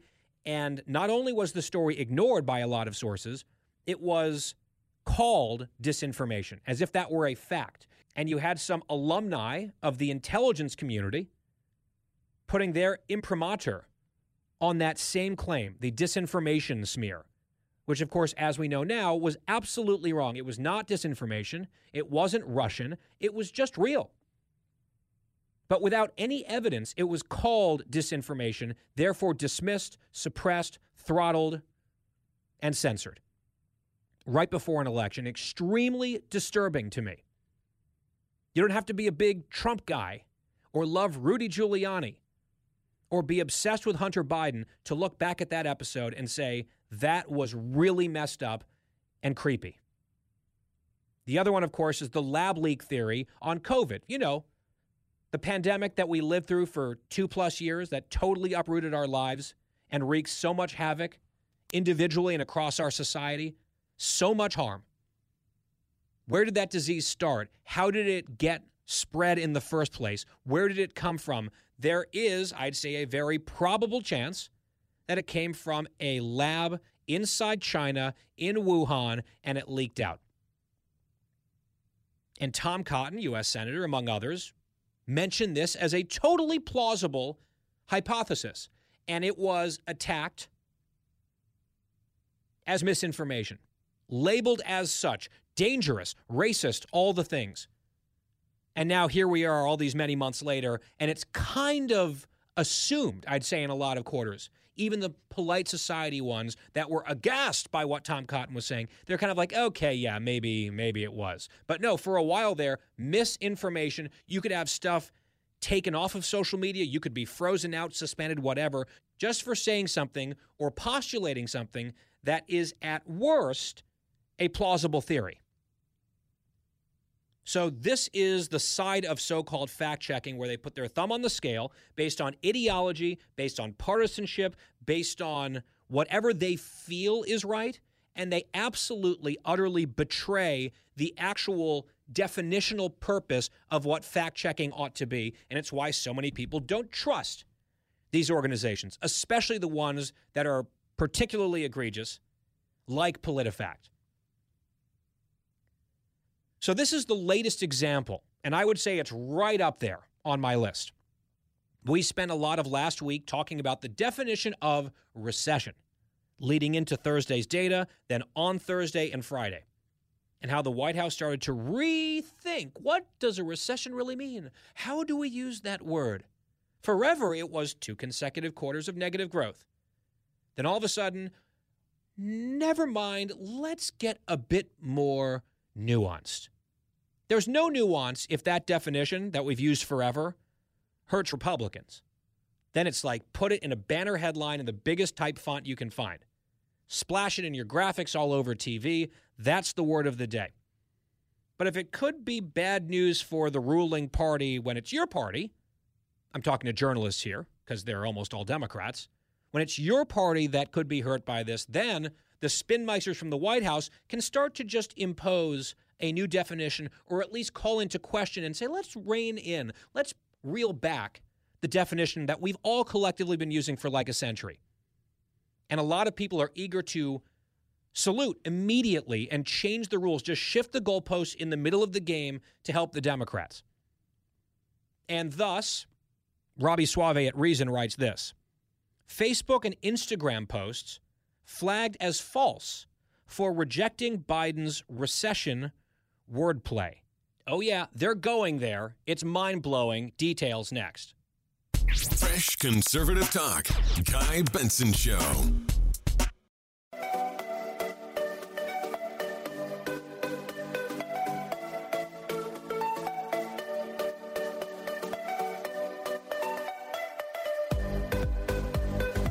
It's the Guy Benson Show. We're back, and the so called fact checkers are at it again. So, the parent company of Facebook and Instagram is called Meta, and their third party fact checkers have now flagged as, quote, false information posts on Instagram and Facebook accusing the Biden administration of changing the definition of recession in order to deny that the U.S. economy has entered one. This is yet another reminder that the project of purportedly independent fact checking on social media is a highly partisan one, in which legitimately debatable opinions are passed off as objective truth, or as objective falsehood, I would add. Soave writes Last week, the White House published an online article disputing the standard definition of an economic recession, i.e., two consecutive fiscal quarters in which GDP growth was negative. And we talked about this blog post that the White House put up at whitehouse.gov. It was their pre spin ahead of the recession report on Thursday. Soave writes that post has been widely shared and in some cases mocked on social media, including from me. We mocked it here, as we should have. Graham Allen, an Instagram personality, posted a video reacting to the post, the White House post, in which he asked Siri to define the term recession. Siri's definition was two consecutive quarters of negative economic growth. So he just said, Hey, Siri, what is a recession? We got the definition back from Siri. This guy, an Instagram personality, posted that on social, and that video has now been flagged as false. Allen's video is currently obscured on Instagram. Users can watch it, but they first have to click past a disclaimer that it supposedly contains, quote, false information reviewed by independent fact checkers. A similar label has appeared on some Facebook posts that also take issue with the Biden administration's wordplay. By the way, the independent fact checker in question here being used by Facebook and Instagram is PolitiFact, a fact checking website run by the Poynter Institute. So PolitiFact has rated as false the claim that, quote, the White House is now trying to protect Joe Biden by changing the definition of the word recession. PolitiFact says that claim, that statement is false. Let me read it to you again. The White House is now trying to protect Joe Biden by changing the definition of the word recession. PolitiFact says false. PolitiFact works with Facebook and Instagram. Therefore, people using a long established definition across the media, across the partisan spectrum, people who use that old definition, I would say the current real definition, that is disputed by partisan Democrats, those people are getting flagged for false information on the social media platform. It is unbelievably Orwellian. It reminds me, as I said last week, of the whole episode where Amy Coney Barrett used the term sexual preference during her confirmation hearings. What was it in 2020? And overnight, Merriam Webster Dictionary added the term offensive to their definition of sexual preference because people wanted it to be offensive, wanted to hit Amy Coney Barrett during her confirmation. So the dictionary literally changed the definition overnight in order to fit a left wing narrative. Here we have fact checkers saying that to defend the forever definition, basically, of a recession on Facebook or on Instagram is now dangerous and false and needs a disclaimer and caveats because PolitiFact has decided it is false to say that the White House is doing this to protect Joe Biden. Now, you can argue that they're doing it for any number of reasons. I would perhaps say that the White House trying to protect the president by changing this word is obviously correct. They are doing it.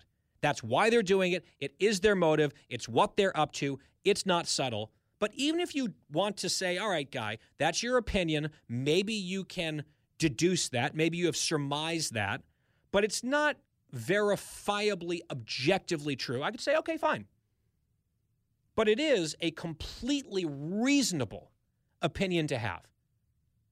And yet it has been deemed false by PolitiFact and therefore not permissible without a warning label for false or misinformation on these huge social media platforms. That is very disturbing. Simply telling the truth based on a long established definition and mocking people for changing the definition has been turned on its head as the truth tellers now being the ones who are spreading falsehoods. And the parsing, spinning redefiners are the new arbiters of what counts as accuracy. It's just amazing. I am not an advocate for a bunch of regulation of social media. I think that there would be backfires. I think there would be all sorts of unintended consequences for some of the solutions, quote unquote, that some conservatives have talked about. But sometimes it really does feel like some of the big tech companies are just itching to get regulated and aligning themselves with PolitiFact and very much becoming propagandists. That's what this is.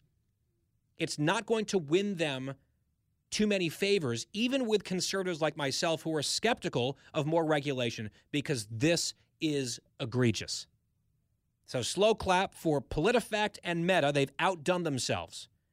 And you can add this one to the list that I ticked through during the segment. This example is perhaps as bad as the other big ones because it's so blatant.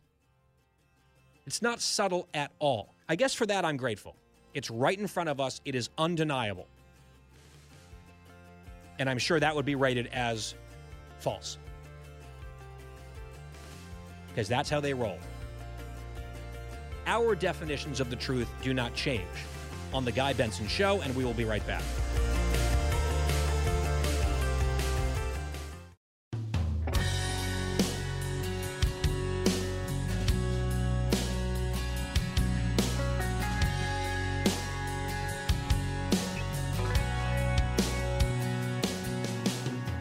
We are back on the Guy Benson Show. Thank you very much for being here. Let's bring you a Fox News alert.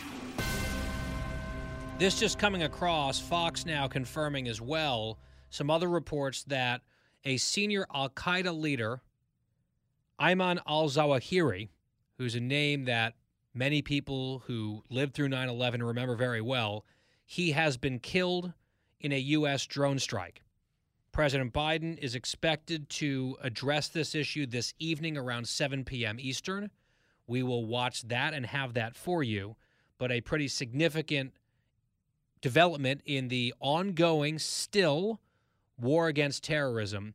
And one of the major players in 9 11 era Al Qaeda and beyond has now reportedly been taken off the battlefield permanently in a U.S. drone strike. And that is positive news, certainly from my perspective. I think from the perspective of nearly all Americans. Joining us now is U.S. Senator Pat Toomey, a Republican of Pennsylvania. A lot to get to with him. Senator, welcome back to the show. Good to have you. Thanks very much for having me, Guy. Just very quickly, your reaction to that breaking news. Uh, great news. I mean, great news to uh, to take that unrepentant terrorist who would love to strike, would have loved to strike America again, uh, take him off the battlefield permanently. And it's encouraging that uh, we uh, retain the ability to do that in Afghanistan and the willingness. So, good news. Meanwhile, a lot of men and women who have fought against terrorists abroad in the Middle East, they are the focus of a controversy, their health care the focus of a controversy in Washington, D.C. over these last couple of days. High decibel, high octane, a lot of passion and anger, and understandably so given what's at stake.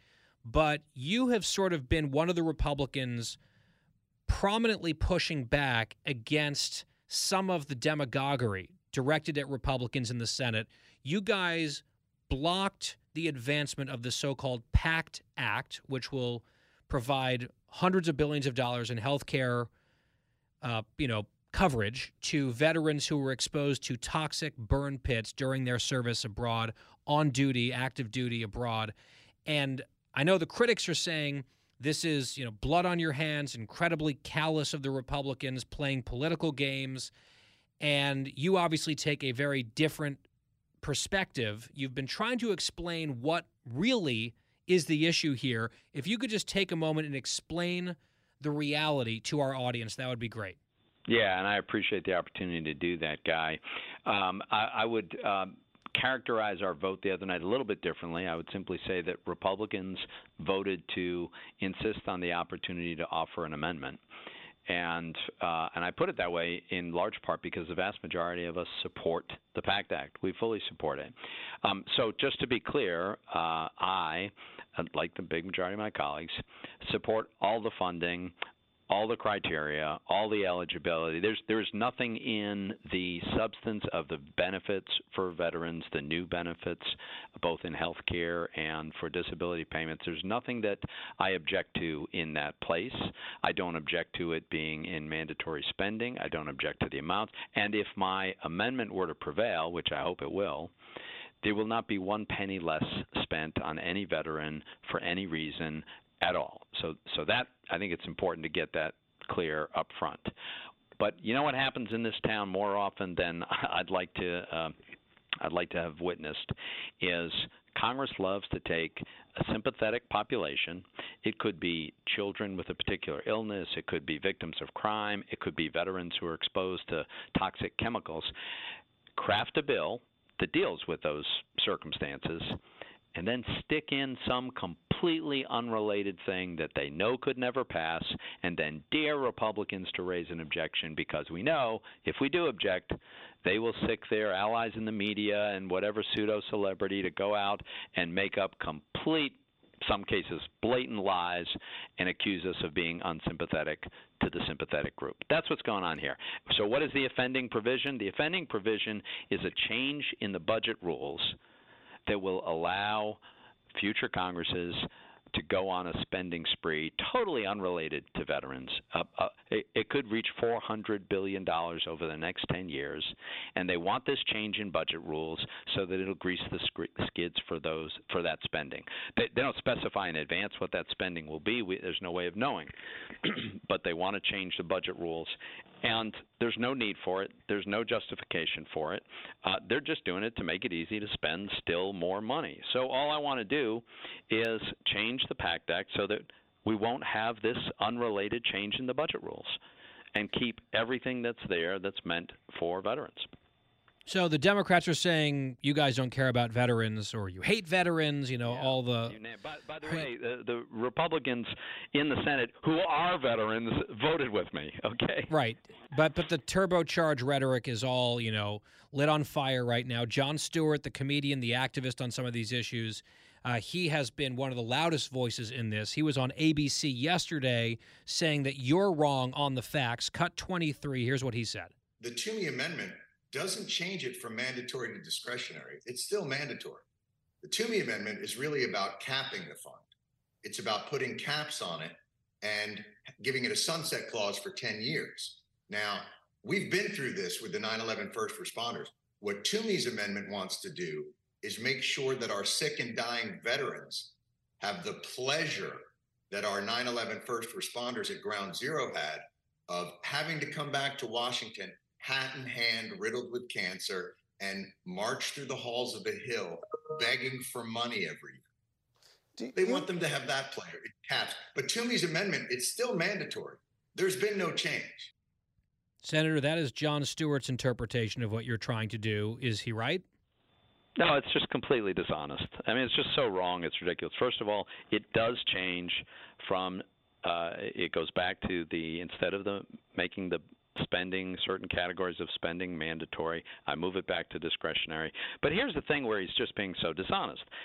My amendment, if adopted, doesn't change a penny of spending.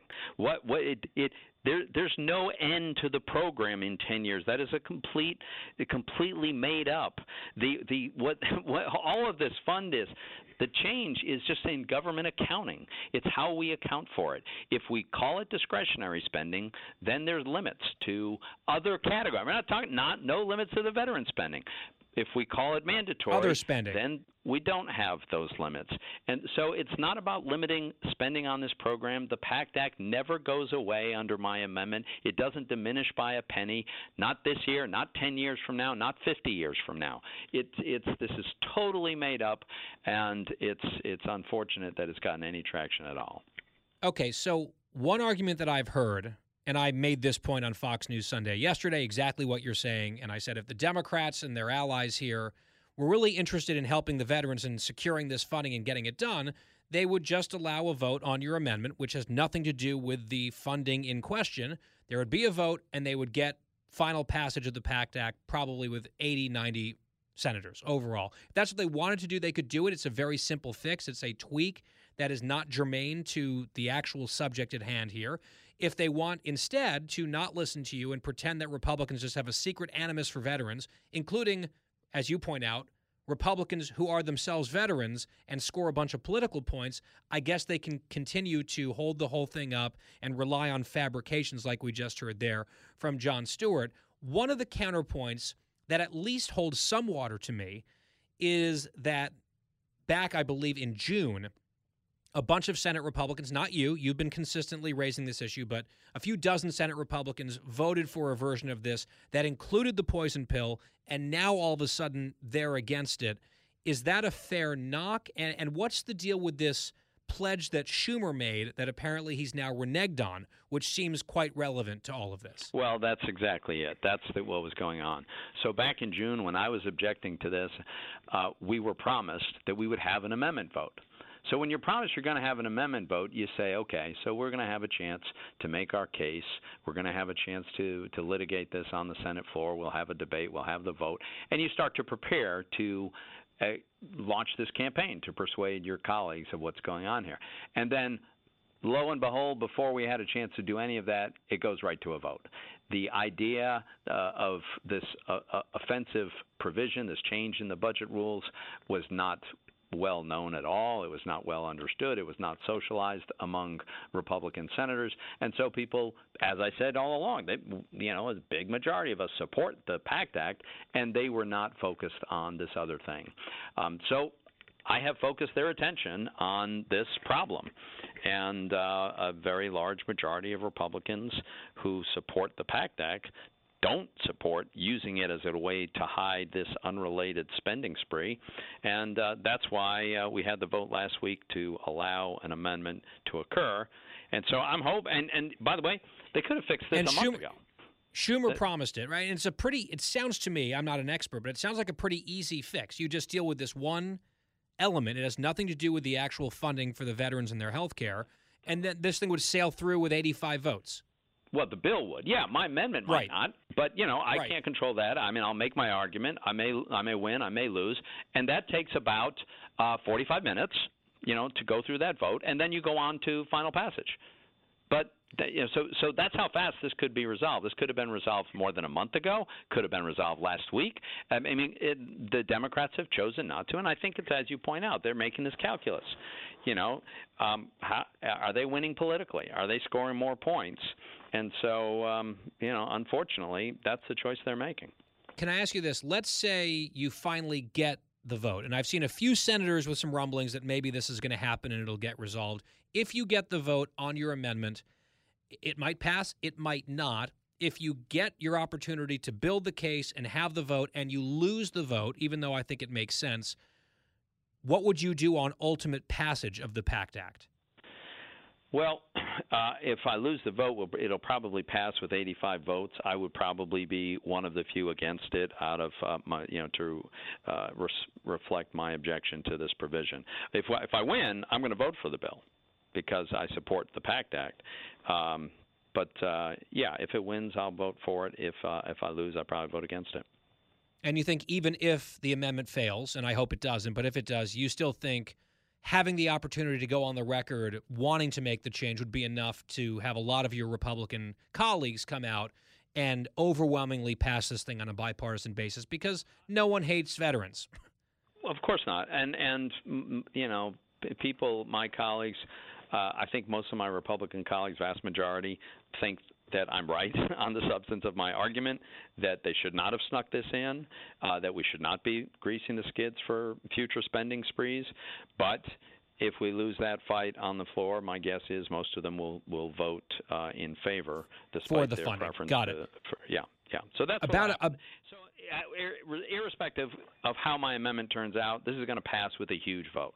That's what's going to happen as soon as the Democrats decide they want it to happen. and Schumer just needs to unbreak his word and allow the vote to happen on the amendment. Senator, 30 seconds, your thought on this uh, Schumer Manchin plan with the tax increases and the spending that they're going to call anti inflationary. It's a terrible mix.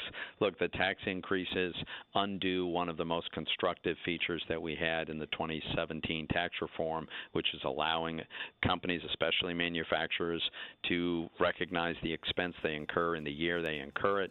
They so they got a big tax increase that's mostly on manufacturers. Uh, price controls on prescription drugs. They're using this for all kinds of corporate welfare directed at green energy. Oh, I mean, just it's just a mess throughout all of it. And of course, they're going to raise spending during inflation and raise taxes during recession. It's to me crazy, and it sounds like Senator Toomey is a hard no on that package, and I would wholeheartedly agree with him. Senator Toomey, thank you so much. We'll be right back.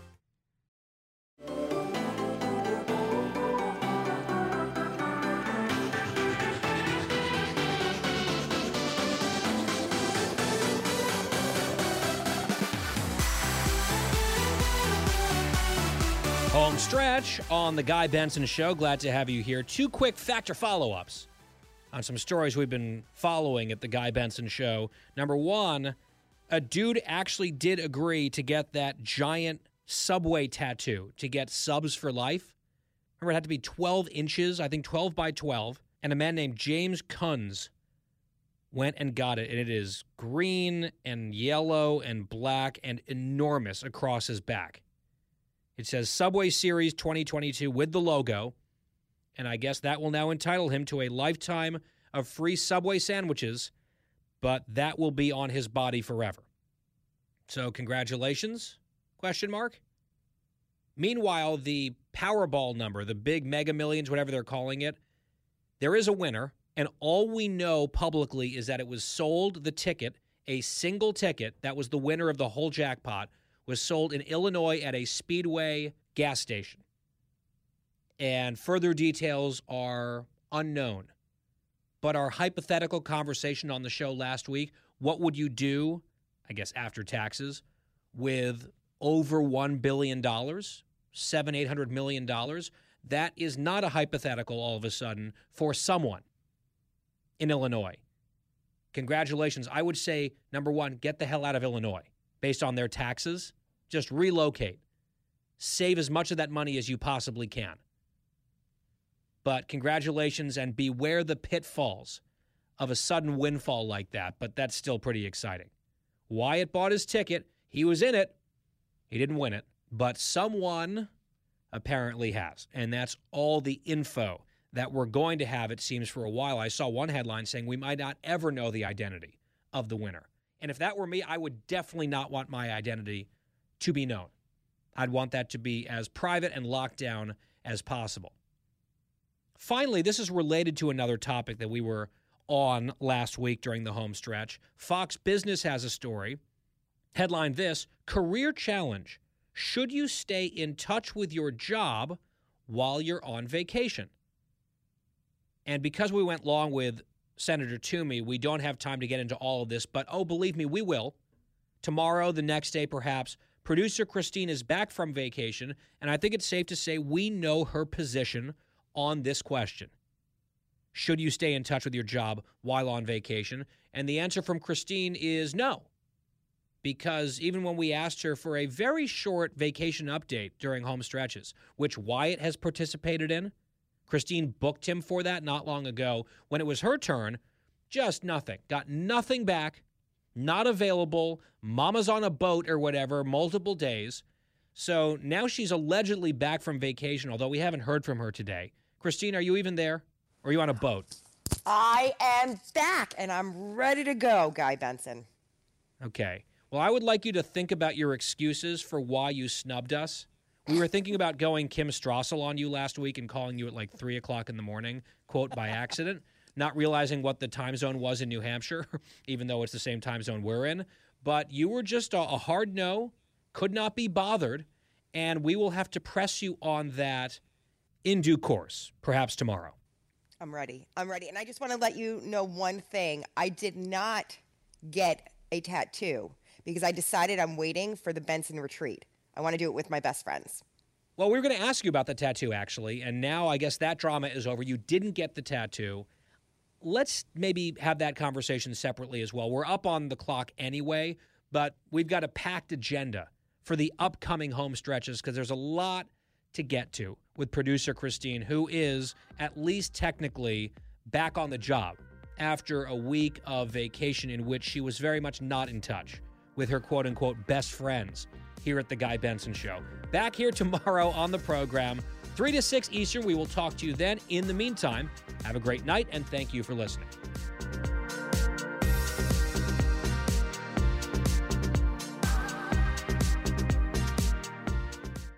The Fox News Rundown, a contrast of perspectives you won't hear anywhere else. Your daily dose of news twice a day, featuring insight from top newsmakers, reporters, and Fox News contributors. Listen and subscribe now by going to foxnewspodcasts.com. Listen to the show ad free on Fox News Podcast Plus, on Apple Podcast, Amazon Music with your Prime membership, or subscribe wherever you get your podcasts.